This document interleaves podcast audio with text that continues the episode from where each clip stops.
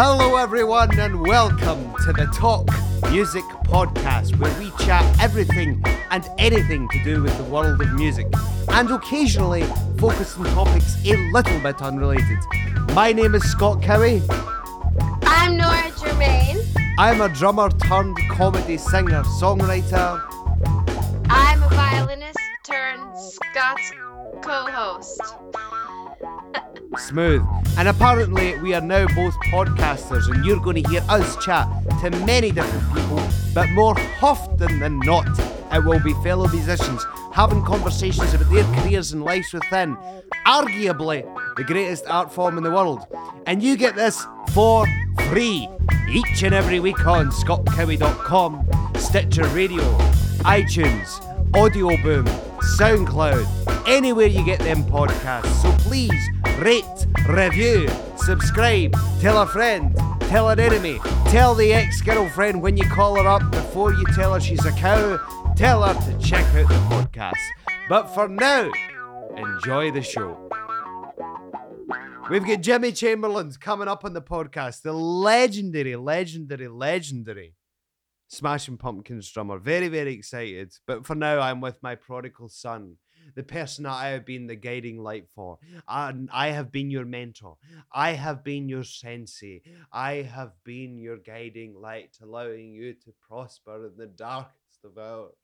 Nora, Francesca, Germain, how are you? I am feeling great. How are you? You know me, Nora. Can't complain, never ever Can't do. complain, never do. And I'm glad that we've got Jimmy Chamberlin on. How excited are you to hear what Jimmy's got to say? I'm really excited. I think it's going to be a great uh, episode, and I can't wait to hear it. It's really, really good because I'm so glad we've got somebody from the rock world on the podcast because last week we had Stephen Schwartz on, who's a nice guy, but I'll be honest, I can't stand musical theatre. I've never liked it. It's full of idiots. and Scott, it's not. Uh huh. I would just like you to recall last week when you were saying that you were a changed man. What? Okay, first you say you don't like musical theater. When did then I you say that?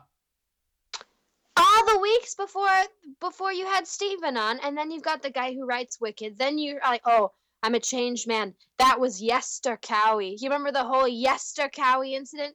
And then now you're saying a week later that you're not into it anymore. I just don't I don't feel like your opinion about this is very consistent. You know what I'm saying? I mean, you know what uh what's uh, going on here? Uh, Have you ever heard of an expression and a term called selective memory? Um if I have, I think that you have that. Number 1. Well, excuse me, Miss Accusatory, but I think you'll find that you're the one with selective memory if my memory serves me correct, and I think you'll find that it does. Because I've never once said that I like musical theatre. It's the biggest pile of fucking horse shit that I've ever came across in my life. And I've made an extra effort on the 90th episode. The 90th episode, 9 0. That means we're only 210 episodes away from our 200th episode, right? But taking that into account, right? Musical theatre, pile of pish, okay? And now we've got somebody from the RAWK world on, the rock world, baby. What do you think of that? So you can take your Bugsy Malone, you can take your We Will Rock You, you can take your Lord of the Rings, and you know what you can do with it, right? Because at the end of the day, rock rules, and musical theatre is, you know, a bunch of jazz hand American accent freaks. I don't appreciate the jazz hand American accent freak thing because I happen to be an American jazz musician, but maybe if you could take your derogatory tone somewhere else, okay, that would be good because, you know, I think in your heart of hearts, you really do love musical theater and you love jazz hands and you love rock too. I think there's room in your soul for all of it. Thank you. Good night. Have you ever heard of an expression called "There ain't no room in my soul for jazz hands"? Um, yes.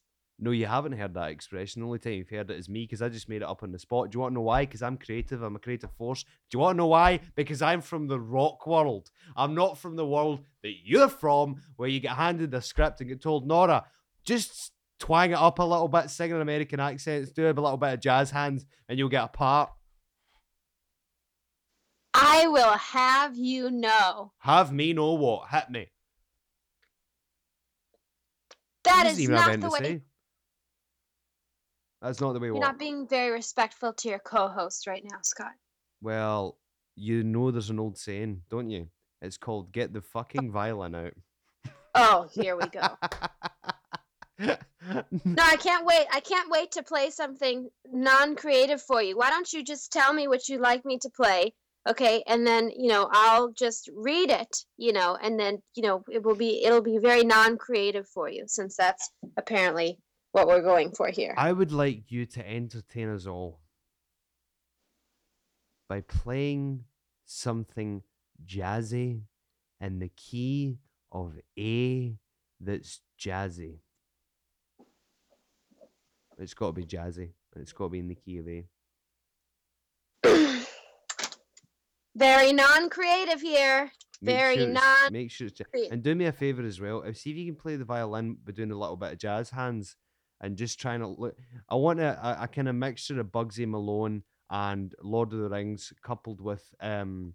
What's the one? What's the one with the, the, the two gangs from New York? They fight. They, they go to fight each other and they dance at each other.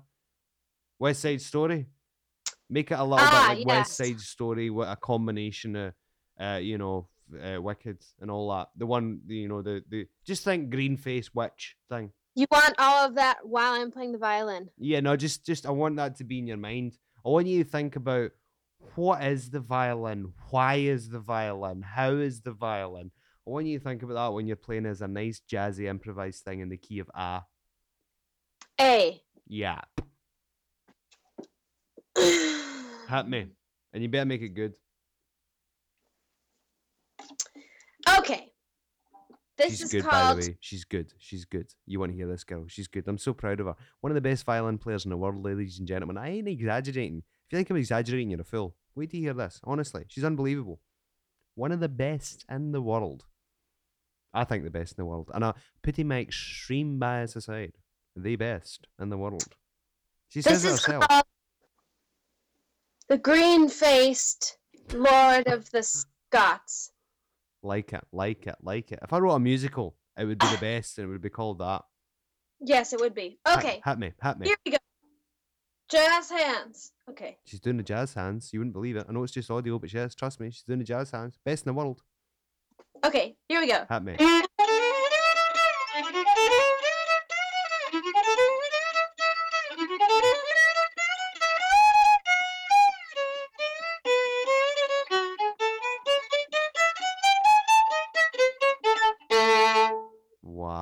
Unbelievable. And the good thing is, it didn't sound anything like musical theatre because we all know that's the biggest pile of piss known to man. But it was an A. You said you wanted A. I wanted A, I wanted it sounding jazzy, and I wanted it sounding great, and that's exactly what it was. That being said, you're going to hear some outtakes from this podcast in a little bit. We're going to give you some outtakes. Why the hell not? But for now, Jimmy Chamberlin from the Smashing Pumpkins. Okay, I am back with the one and only Jimmy Chamberlin, who I've wanted to talk to for a long, long time now.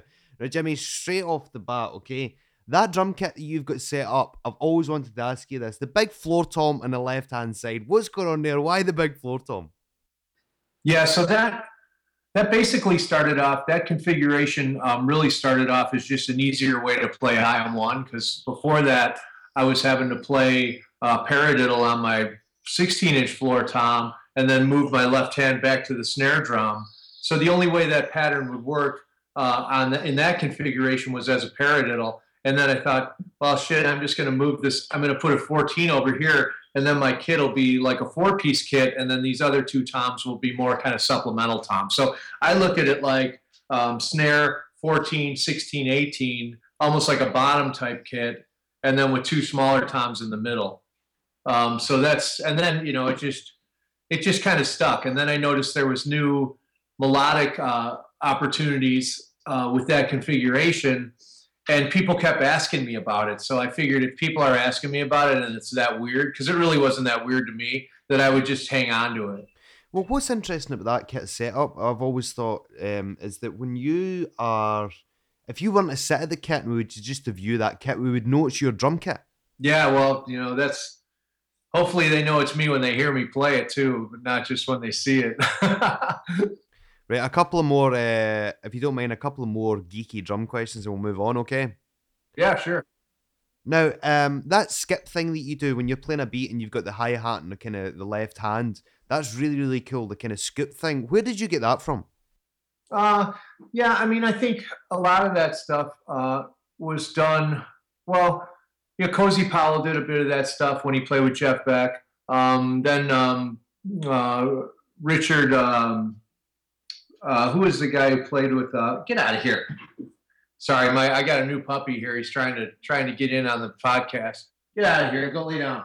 Um, Richard Bailey, the guy who played with Jeff Beck on the Blow by Blow records, uh, does a lot of that scooping stuff. And then Billy Cobham obviously um, does a lot of that stuff. So, and then Phil Collins, I was a huge Phil Collins fan. Brand X, he does a lot of that stuff. So, I mean, I just, you know, I guess I'm just really a busybody. So I'm always looking for stuff to do with things that aren't doing anything. So that's kind of the part, the left foot on the hi hat all the time. And then, you know, it just, at one point um, when I was a young drummer, I had broken my right wrist. Um, so I was I had a whole summer where I was in the middle of this intense practicing uh, regimen, and I didn't have a right hand. So I ended up just continuing to practice without the benefit of my right hand. So that's when I got really you know ambidextrous. I moved all my crash cymbals over to my left side. Um, I started figuring out how to start uh, things with my left hand, end up on the left hand. Um, so I think that's where a lot of that kind of left weighted uh, playing came from. Plus, I was always attracted to guys that were doing things differently or adding components, uh, percussive components, other than the kind of two four just ride cymbal, bass drum, snare drum stuff. Got you, got you, right, okay. Now, take us right back, Jimmy, okay? The very first time you see the Pumpkins, uh, now, tell us if this is the truth or not. Obviously, a lot of rumours fly about the internet. The the first time you seen them play, they were playing along with the drum machine, is that right? Yeah, that's correct. So the first time I saw them, and it wasn't the first time I had heard them because I had gotten I'd gotten a demo tape uh, from from a friend of Billy and I's uh, before that. So I had heard I'd heard the songs, um, and then when I went to see them, um, they were playing just James D'Arcy and Billy with the drum machine. And the idea was to bring me in, uh, well, from both my side of the fence and from the Pumpkin side, was to bring me in so we could play this kind of iconic venue in Chicago called the Cabaret Metro, uh, which I wanted to play at and the band wanted to play at. So they brought me in because uh, the owner of the club, Joe Shanahan, who's one of my best friends, uh, would not uh, allow bands to play on that stage without a drummer. So uh, he was a bit of a, a purist, you know, when it came to that stuff. I mean, obviously, you know, some bands did do that, but the Pumpkins, I think Joe really liked the Pumpkins, but was really trying to guide them into a heavier sound. So, what do you think when you first seen them? Then, first impressions? Yeah, you know, I thought they were okay. I mean, it really wasn't my cup of tea. I mean, I wasn't, I wasn't into the stuff they were playing, so I wasn't an REM fan. I was, and the, the music that they were playing before I joined was very kind of like jangly rock stuff, very two four, and really, I mean, I was thinking, okay, I can do this stuff in my sleep but it's not something that I'm into. And I certainly can't, you know, the way I play isn't really going to be additive to what, I mean, I was listening to like Tony Williams and stuff like that and, you know, Weather Report. So I wasn't going to come in and just start blowing chops all over this guy's song. Um, you know, but I was certainly interested more in that type of stuff. So, you know, the, the, the, the first impressions of the band were like, okay, I can play this stuff and it's cool and I get to play the Metro and then I'll probably just be on my way um, but then once Billy and I started talking and started to work on some of the music that he was wanting to write, uh, that was a little bit heavier. Um, then obviously it started to unveil to reveal itself as something bigger.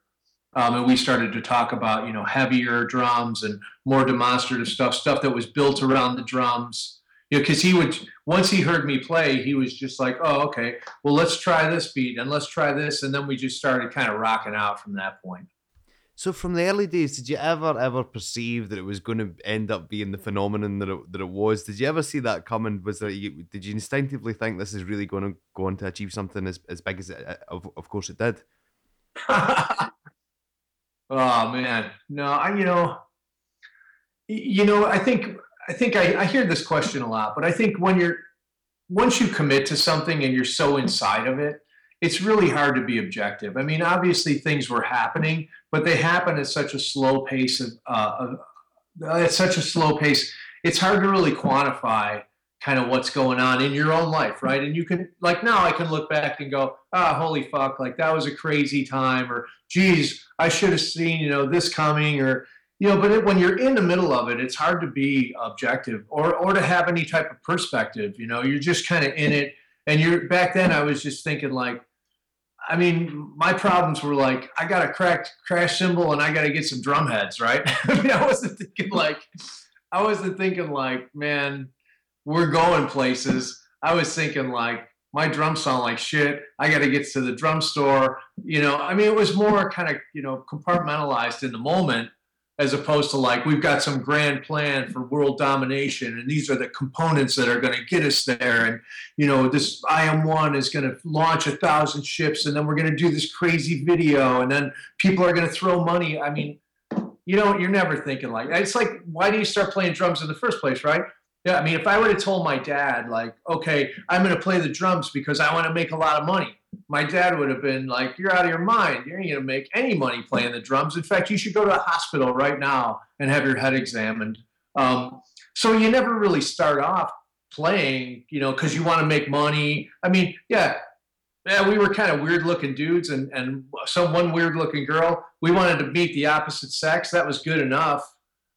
I mean, you know, and get a little bit of scratch on the side, some pay. I mean, and you know, once things like Siamese Dream, once even Siamese Dream though, it still seemed like, it, you know, music outside of music is always kind of a bullshit play, right? So, so you're in the studio and you're making great music, but you never really believe in the peripheral business that's going on outside of it, right? Because you're taught as a musician to be very guarded, very insular very like, hey, I'm not going to let anybody into my art because they're going to piss all over it, right? But you know, and then as it starts, and then even now, like even after you know how many years Billy and I have been working together, 27 years or so, we're still like we don't trust those people, right?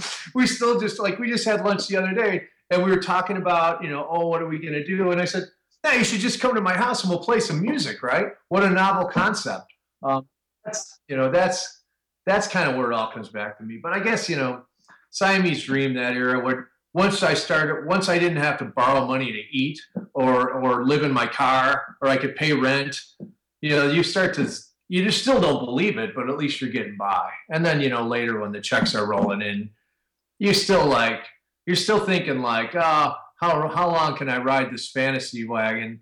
You know, uh, until I gotta like like my dad said, get a real job. exactly, yeah. Music and real jobs don't go hand in hand. So the other day, did you and Billy get to jam at all? Not yet. No, we're still. It takes a long time with us, man. We're we're getting older, so it's like you know, it's uh, even getting lunch on the books takes you know a couple weeks. But yeah, we'll we'll get together and do some playing, um, you know, soon here, uh, probably after the new year.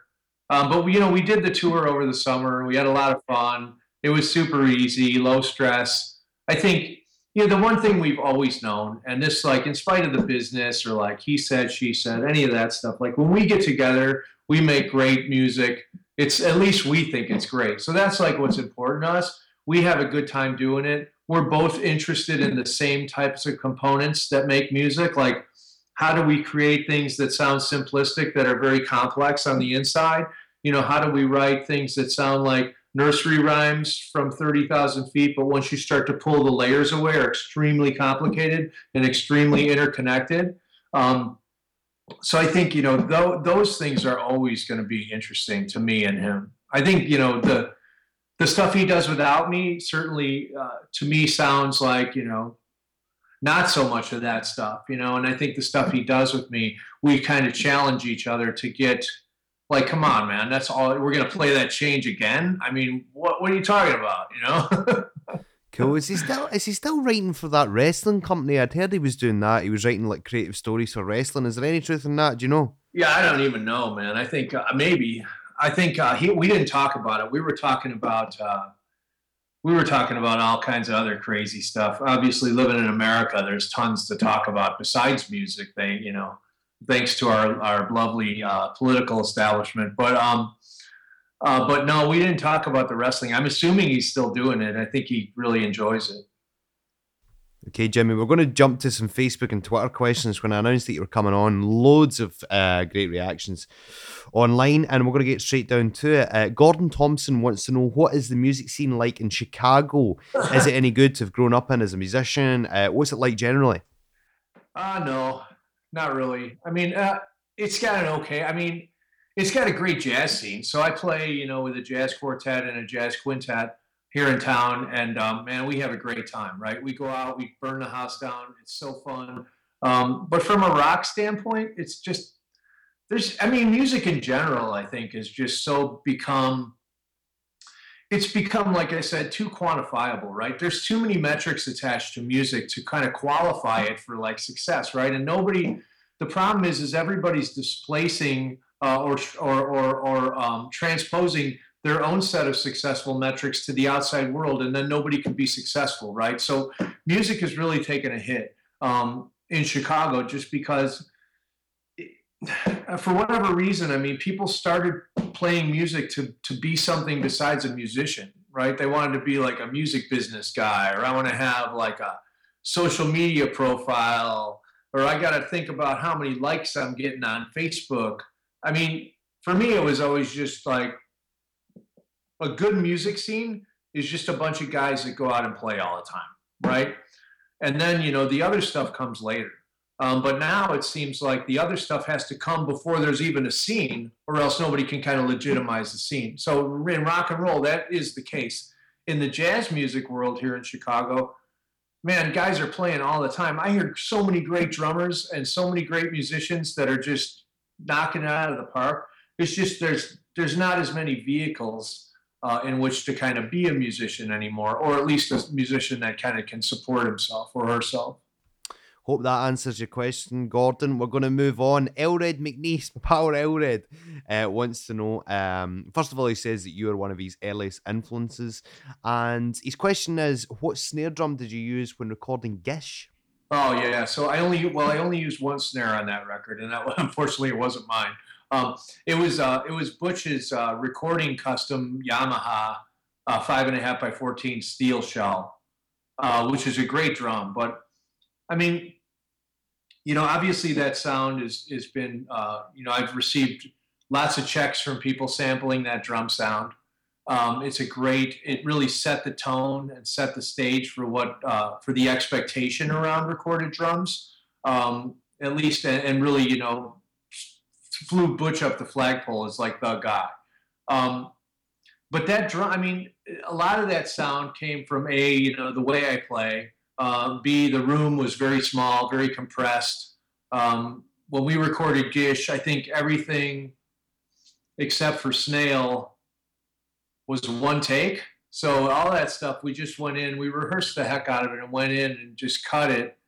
And uh, I think everything was one take, maybe two. Um, but it was just Billy and I in the same room tracking together, like literally as close as you and I are right now, as close as I am to the monitor, just like right there. Like we got to get this super tight, right? And then we put all the other stuff on later. And that's really how we record all the time. Like we record, like him and I, we have to see each other. We've got to know, like it's all live. We to tape. We don't really use. We never use Pro Tools or Click Tracks or any of that stuff. We just kind of went for it. Um, and Gish, you know, kind of set the stage for that stuff.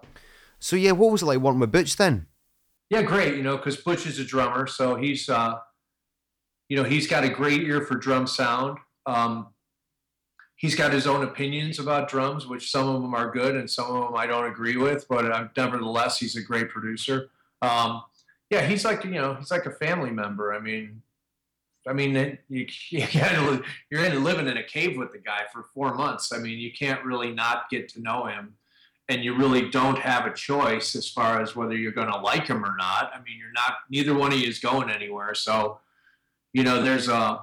but yeah, Butch is great. I think um, he was super. Uh, you know, exactly what the band needed at that time. Right, moving swiftly on. The Ginger Baker film. Have you seen it? Oh, it's amazing, right? I, t- was amazing, right? But you got to tell me it was much better than I expected. What were your thoughts when you seen it? Yeah, no, I, I mean, I've always been a fan, but now I'm a much bigger fan. I think, I mean, I will, I mean, when um, when Billy and I did Zeitgeist, um, we really listened to. We wanted to find um, some type of new music, right? We wanted to find like a whole new trip to get into, um, something that wasn't rock, and something that got you know that was really trancy, um, like in a Depeche Mode way, but really like more primitive, right? So we got way into like Fela and Femi Kuti and Ginger and Tony Allen and that stuff, and we just we listened to that stuff all day long when we were making Zeitgeist, because especially like United States and those types of songs, like I was looking for like what's that how can I write something that's super fucking compelling and super uh, and super repetitive that's not going to get boring over like a 10 minute thing. So you would listen to these Fela songs and it would be know, and the drums would be playing, you know, four different things at the same time, and maybe it would go on for five minutes before the before the horns would come in or the keyboards would come in, but you'd never lose interest. So, so I really threw myself uh, at that music and tried to figure out like what are those components besides the fact that obviously Tony Allen's a fucking great drummer, uh, or, and those other guys are ridiculously talented. What is it about their choices that they're making um, that keeps things interesting? So that, and then through that, I got into the Ginger Baker, obviously Fela stuff, and then subsequently, I think it was uh, one of the guy, one of my friends who works at like uh, like Vice or, or somebody. He's he was somebody who's not a drummer. They were just like, "Have you seen this Ginger Baker movie?" And I was like, "No, nah, I haven't seen it." And then I watched it, and it was just, I mean, when he leaves his kid in Italy he takes all the money. I mean, this, the the drumming is like, okay, we all knew that was great, but just the whole the lessons uh, in the beginning, and then when they talk to uh, when they talk to uh, Steve Winwood and he says, you know, they had purposely driven outside of London to put Blind Faith together, and then here, like Ginger drives up, and he's like, "All right, I'm ready to play, man." And they're like, "Oh no!" I mean, that stuff is so amazing, and I I know I know some people that play with his son, uh, Steve, uh, Chris Poland, who plays with Megadeth, uh, is a friend of mine. He plays with Ginger's son. A couple other guys, Reeves Gabrels uh, play with Bowie. It's another friend of mine, plays with Ginger's son. But yeah, just a great, crazy old coot, man. I tell you what, his son's a brilliant drummer as well, just like his father. Oh, yeah, they're great, man. Ginger's so good. I mean, I was listening to uh, just some Cream stuff the other day. And, I mean, you talk about, I mean, and that was that thing. Like when you listen to Fela and you're like, what makes it so interesting? It's not just what they play, right? It's like how they play it, how those parts are suggested and the framework that they create for themselves, right? So Ginger, like his use of dynamics as a jazz drummer in a rock context, nobody was ever playing like that, right? Mean, nobody, and you had Paice who was playing, you know, very demonstrative and and really could play like Buddy Rich in a in a very kind of uh, con- convincing way. Who I was a huge fan of. Carl Palmer obviously played a lot of that kind of Buddy Rich big band type of sensibility stuff but nobody nobody really keyed in on and and everybody like they had the chops right? But nobody but like baker keyed in on the dynamics of that stuff where he was actually removing stuff to make stuff more powerful or not hitting crash cymbals um, when other guys would just lay on the crash right? As you listen to bonham like you can you can you can template where all the crashes are going to be. But with baker like you're always fucking up trying to play his parts because they're so unconventional you know, he's pulling stuff away in ways like when I heard that stuff, it was just like when I when I like put pumpkin parts together too. You, I'm always thinking like, what can I remove? Like, what's this process of removal? And is the foundation of what I'm playing still compelling, right?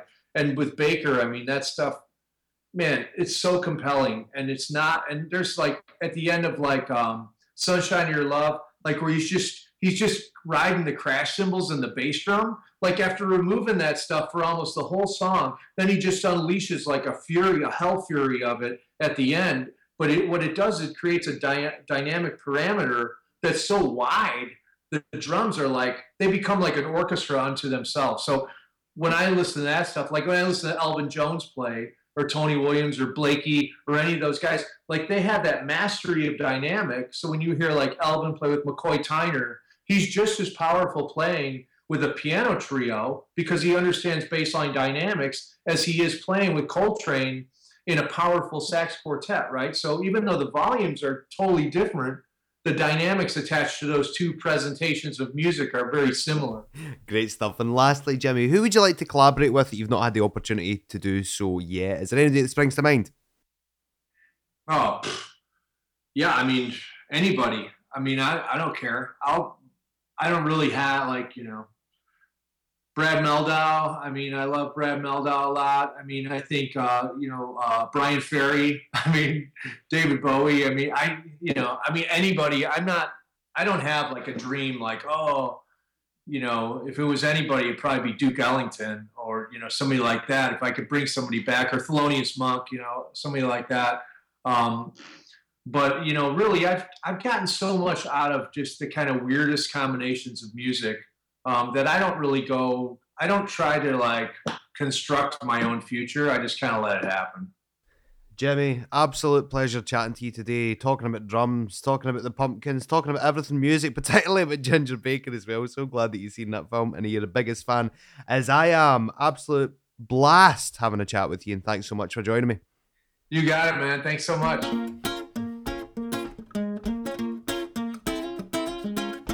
Jimmy Chamberlin on the podcast, can you believe it? Brilliant interview, great guy, very, very smart, very, very, very clever. Um, and the way that he thinks about things and the way that he articulates his different opinions, um, very commendable indeed. Uh, what's not credible or commendable is um, and I's lack of professionalism. A lot of outtakes in the podcast this week. Enjoy. Hello, everyone, and welcome to the Talk Music Podcast, where we chat everything and anything to do with the world of music and occasionally focus on topics a little bit unrelated. My name is Scott Cowie. I'm Nora Germain. I am a comedy singer songwriter who once was a drummer. I'm an ex musical theater junkie who's now a violinist. And apparently, what are we, Nora? We are podcasters. And you're going to hear us chat to many different people, people, but more. I'm fucking so inarticulate, it's not even true, and we're going to start again.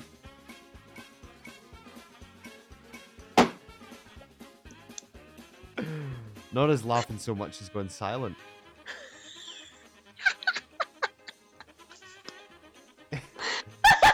We're going to keep this one in for the outtakes. This is the outtakes to you all here. Nora's fallen off her chair, ladies and gentlemen.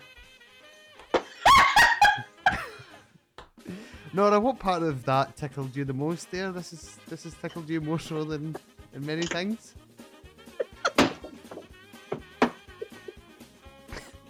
Nora? You okay? Okay. Okay. There's a little outtake for you, everybody. Now back to the interview. Hello, everyone, and welcome to the Talk Music Podcast, where we chat everything and anything to do with the world of music and occasionally focus on topics a little bit unrelated. My name is Scott Cowie. I'm a drummer. Oh, for What? fuck's sake. Oh, it. that's usually what I do, and I messed that one up again. I don't know why on earth. Yes, everyone, I'm, I'm, I'm. Yes, I'm thinking the exact same thing as you are. How the fuck is this thing a success? How on earth do we get good guests on when we can't even get past two lines of a fucking intro that we say every fucking week? And we have said for 90 fucking weeks the same Ugh. shit with the same fucking music. Oh, Oh, okay, take 20. Fuck. let's. Take. 20 is pretty low for you. Yeah, fuck off.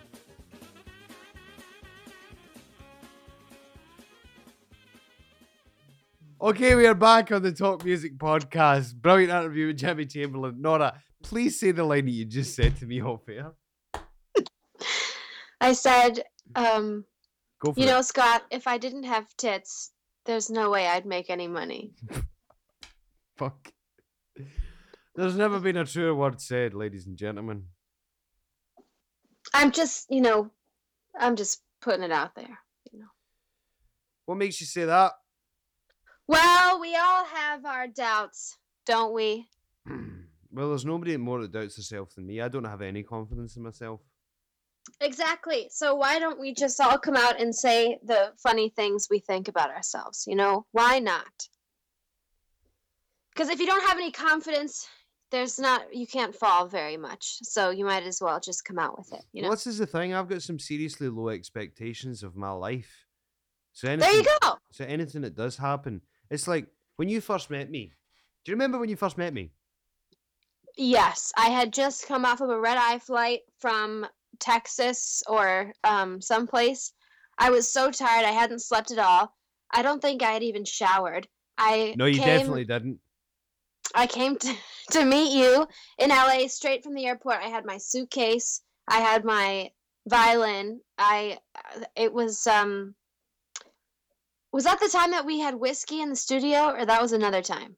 That was about two or three days later because we did an interview that's never seen the light of day. By the way, remember? Oh, really? Ah, we did a podcast interview and we filmed it and we've never used it. Oh. Well, there you go. So, yes, I do remember it. Um and then we had a jam on the porch. Yeah, that's right, and it's on YouTube for us all to see. And if you watch that YouTube clip, it's obvious that we had a little bit of banter and we had a little bit of, um, you know, a little bit of uh, naturalistic conversationalists ish, and it's became the heart of this podcast. Right, so Yeah, no, I think it's amazing the way these things can just happen. But the thing is, see, about two or three nights later, uh, we were at uh, Robin and Kev's place, okay?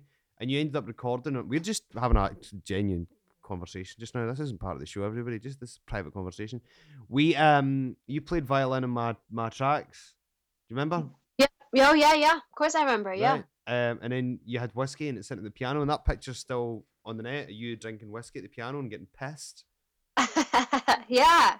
Two And- of my favorite things, whiskey and piano. Yep. And um but you didn't do the gig with me that year. That was the last time I that was the only time I seen you, right? Well, the, the two occasions I seen you in America. And the next time was just there in America in the summer. And then we did the gig together. We finally got a chance to perform on stage together. And we f- Yeah. right. And of course it was my gig. There was twenty five thousand people all chanting, Carrie, Carrie, Carrie. And then I brought you on. But when I first met you to go back to it, uh you all you had was a suitcase and a violin. You were like a lost little puppy. You had lots of talent musically, but you just didn't have someone to guide you and mentor you and take you on to the next level. and I fulfilled that role. You became my prodigal son.